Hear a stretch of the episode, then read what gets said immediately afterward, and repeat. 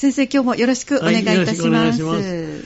あの、今週は自主性を育てるにはどうしたらいいかというお話をしたいと思うんですが、はい、その前に、はい、その自主性のない子というのはどんな特徴、特性かちょっと見てみたいと思うんですけどね。自主性がない子の特徴をいくつか挙げてみますと、よく言われるのは、あの、嫌だと言え、言えない、言わない、言わないんですよね。あ、そうなんですか。はい。要するに自分にとってその不本意なことに直面しても嫌だと言わない子というのは、要するに大人が良いことはいい子だという印象を持ち持ち持ちがちですけれども、はいはい、そうですね。これは自主性の中には自分の気持ちを相手に伝える態度というのも入ってるんですけどね。それをはっきり出さないということですよね。えー、自分の考えや気持ちに沿わないことに対してノーと言えないというのは、結局他人の目を気にしている。私もそういうところがあるんです。大いに転校生の私はあります。はい、そうですよね、はい、人から嫌われないかとすぐ思ってしまうというね。はい、そういうのを働く。これはやっぱり自主性が低いというのかな、えー、ないんですよね。うんだから、その、これを育てるには、ノーと言えない子供というのは、あの、子供の意見をないがしろに、親がない、大人がないがしろにしてきたから、はい、あるいは無視してきたからそうなったんで、間違ってる意見でもいっぺん、その子の考えを十分受け止めてから、ここはこうだよというふうにすることが大事ですよね。先生、私、家ではノーとしょっちゅう言ってました。そうですか。処世術では。それでバランスとって、ね、外でノーと言えないの、家でノー。はい。そうでないと自分の心が保てませんからね。本当ですね。ね。そうですよね。だから家ではそういう、あの、ちゃんと空気を作っといてあげないといけないということですね。どっかでそういうバランス取ればね、えー、いいんです。ね、そうですね。なかなかいい話ですね。変わってもらえてくれ。二つ目はね、はい、あの、指示を待ってるんですよね。自分で決められないというのがね。はいで要するに言動が受け身的になってしまう。はい、これも私に当てはまることなんです。えー、そうですか。私もねいえいえ、自主性はないんですよ。いえいえいえあの指示を持ってるね、自分で決められないから、こうしなさいと言われたそうしますという。いやいや、でもそんなんだったら先生、授業できませんもの。それはもう全然、あの、謙遜してらっしゃる、ね、はい、そうです、そうです。それから三つ目はね、はい、あの、相手に合わせるというのかな、はい、まあ自分で決められないから相手に合わすことになってしまうんですけどね、えー、自分を出さないというのが、私はこうするということが言えないんですよね。で、例えば、今日はあの晩ご飯何を食べたいと言えば何でもいいというね、そういう言い方はしません、はい。これが食べたいということは言えない、はい、ということですよね、えー。こういう傾向がありますよね。で、将来まあ社会に出ていろんな会議などでも自分の意見をはっきり言うということが非常に大事になってきますから、そうね、そういう意味では主体性をつけておくということは大事ですよね。あの人に聞いても意見がないわではね、大きくなってから社会的に困ることもあります。すね、あの人に聞いてみようと言われる、要するに意見を持っているということは自主性があるということになりますからね。えーはい、そういうことも言えると思う。それから四つ目はね、はい、よく言われることですけども、自主性がない子の特徴として挙げられるのは、その、感情表現が乏しいんです。はい、喜んだり、怒ったり、喜怒哀楽というのかな、えー、悲しい時に泣いたりという、はい、そういう立派な感情表現なんですけどね、えー、この感情は、まあ、やる気とか好奇心の源でもあるわけです、感情というのは、そうなんですね。それがね、はい、あの、なんて、乏しい表現がね、はい、この感情表現の乏しいというのは、周りの目を気にしたり、えー、感情をもう抑え込んでしまっているということで、えー、まあ自分が辛抱してでも、相手に喜んでもらえたらいいとかね、うんうんうん、相手の気持ちに添いたいという気持ちが強い。これ非常に難しいところですけどね。そうですよね。あんまり。社会人としてはね、ね身につけておきたい、うん、あの、折り合いをつけるという言葉がありますけど、自分の気持ちも大事にするし、相手の気持ちも、認めながら、どこで折り合いをつけるかという、この技術ですよね。そうですね。これは人間関係にとって非常に大事なポイントなんですけどね。で、これ、その自分の感情表現が乏しいというのは小さい時に、例えばな、子供が泣いたりした時に、うるさいと言って叱られたり、あれ、あんたは黙ってなさい、子供は黙ってなさいと言われると、あ、言ってもダメだということになってしまうんですよね。だからやっぱり、小さい間からでも子供の人権を認めるということは、そこにも出てくる、ある意味大事なことであると思うんですよね。で、その、つまり周りの大人が子供の感情を知らず知らずのうちに抑えているというのかな。そのうちに自分自身も自主性の発達を妨げているということにもなってしまう。そうなんですね。ということですね。はい、だから、厳しすぎるしつけとかが、まあ、過度のしつけと言ってもいいかもわかりませんけど、はい、過度のしつけというのは、子供の自主性の目を奪ってしまうという、うん、いうことになりますね。それと、あの、過度のしつけもいけませんが、それと逆に過干渉、干渉しすぎるというのも、はい、指示を出しすぎるというのも良くないんですよね。まあ、こんなことを言う人もありますけどね、その嫌だと言わないとか、言動が受け身的とか、感情表現が乏しいという特徴が子供に見られた場合は、ちょっと親御さんが、あこの子は自主性が弱いんじゃないかなと思ってみる必要がある。まあ、こういうことが言えると思うんですよね。まあ、それでですわ、その自主性を育てるにはどうしたらいいかということになるんですけどね。まず、基本的には子供の自主性を育てるには、自分で考える力を身につけさせることが、まず大事ですよね。そうですね。で例えば子供が、これはどうしたらいいのと親に聞いたときに、親がそこですぐに答えを言ってしまわずにですよ。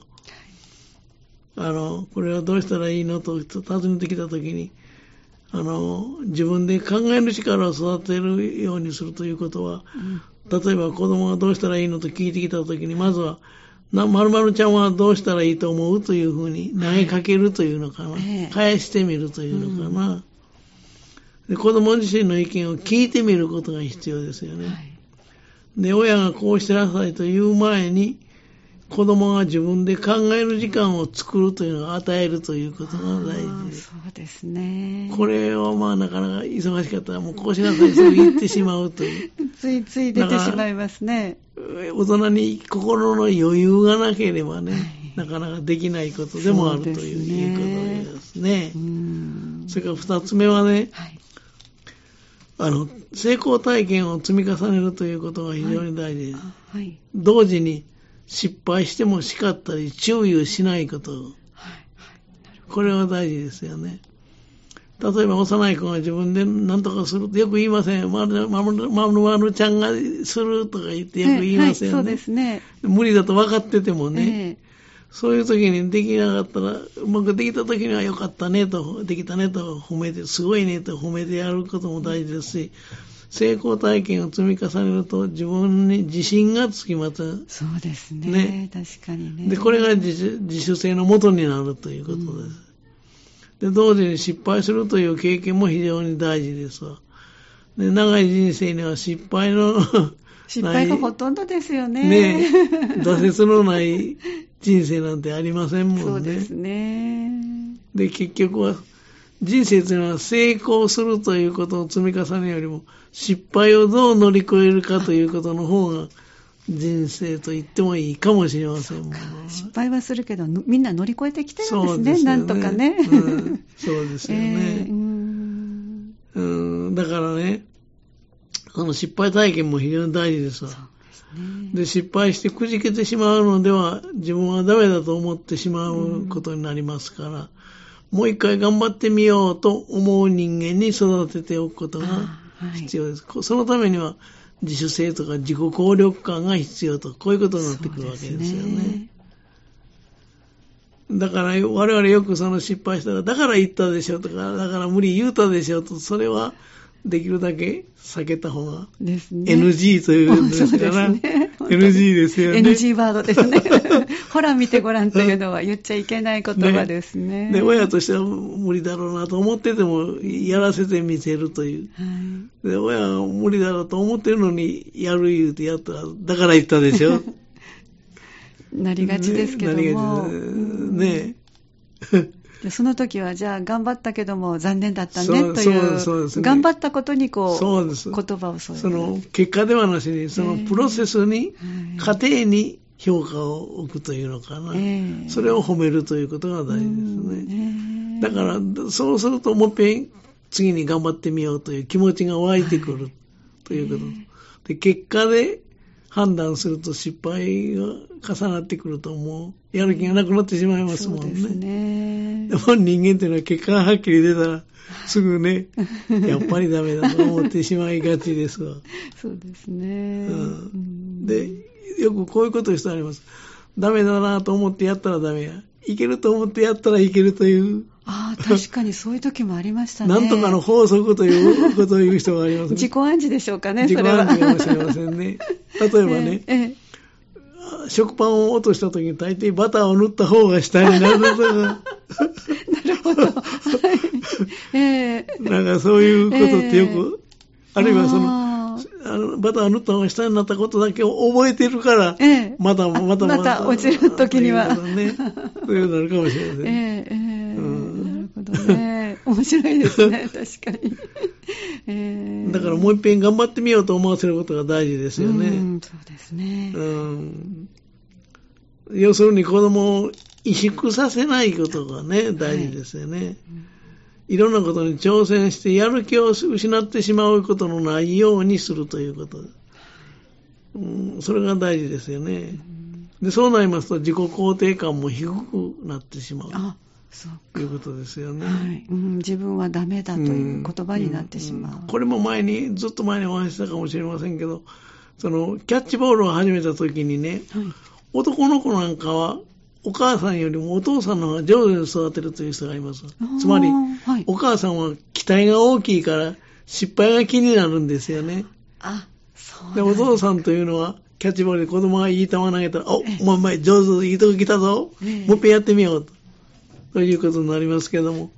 まあ、要求水準が高くなると、まだまだもっとということで失敗すると、それが否定的になってしまいますよね。えー、だからその、やっぱり褒めて育てるということは非常に大事だということが言えると思うんですよね。えー、そうですね。で、三つ目というのはね、はい、子供は、これも非常に大事ですけど、好奇心の塊みたいなもんですよね。で、ねはい、興味の関心が移ってしまうことがある。はい、例えば、ちっちゃい頃から野球が好きだと言っても、えーやっぱりサッカーの方がいいわということがありますよね。はい、その時に、せっかく野球を始めたんだからと、無理に野球を続けさせると、初めはやりたいと思ってやってたことが、やらされてるになってしまう。ああ、なるほど。だからね、えー、まあ、できる限り、その、野球に興味を持ってたサッカーに変わったら、えー、そのサッカーもやらせてみるということが大事ですよね。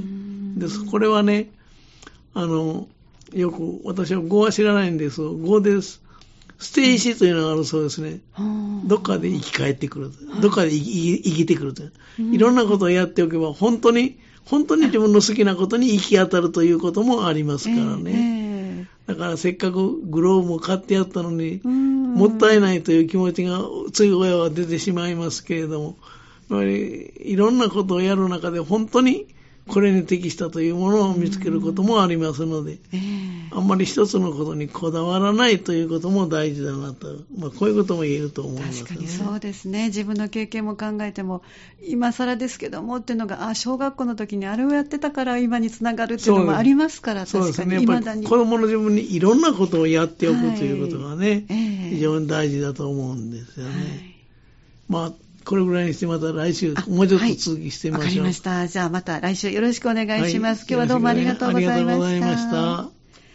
この時間、港川短期大学元学長、社会心理学ご専門の大前守先生にお話を伺ってまいりました。来週もぜひお聞きください。